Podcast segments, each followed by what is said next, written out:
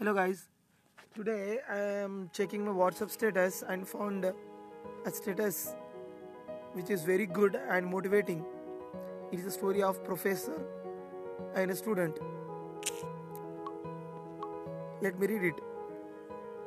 A professor gave a balloon to every student who had to inflate it, write their name on it and throw it in the hallway.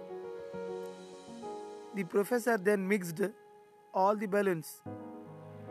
The students were given 5 minutes to find their own balloon. Despite a hectic search, no one found their balloon. At that point, the professor told the students to take the first balloon that they found and hand it to the person whose name was written on the balloon. Within 5 minutes, everyone had their own balloons. Then the professor said to the students, These balloons are like happiness.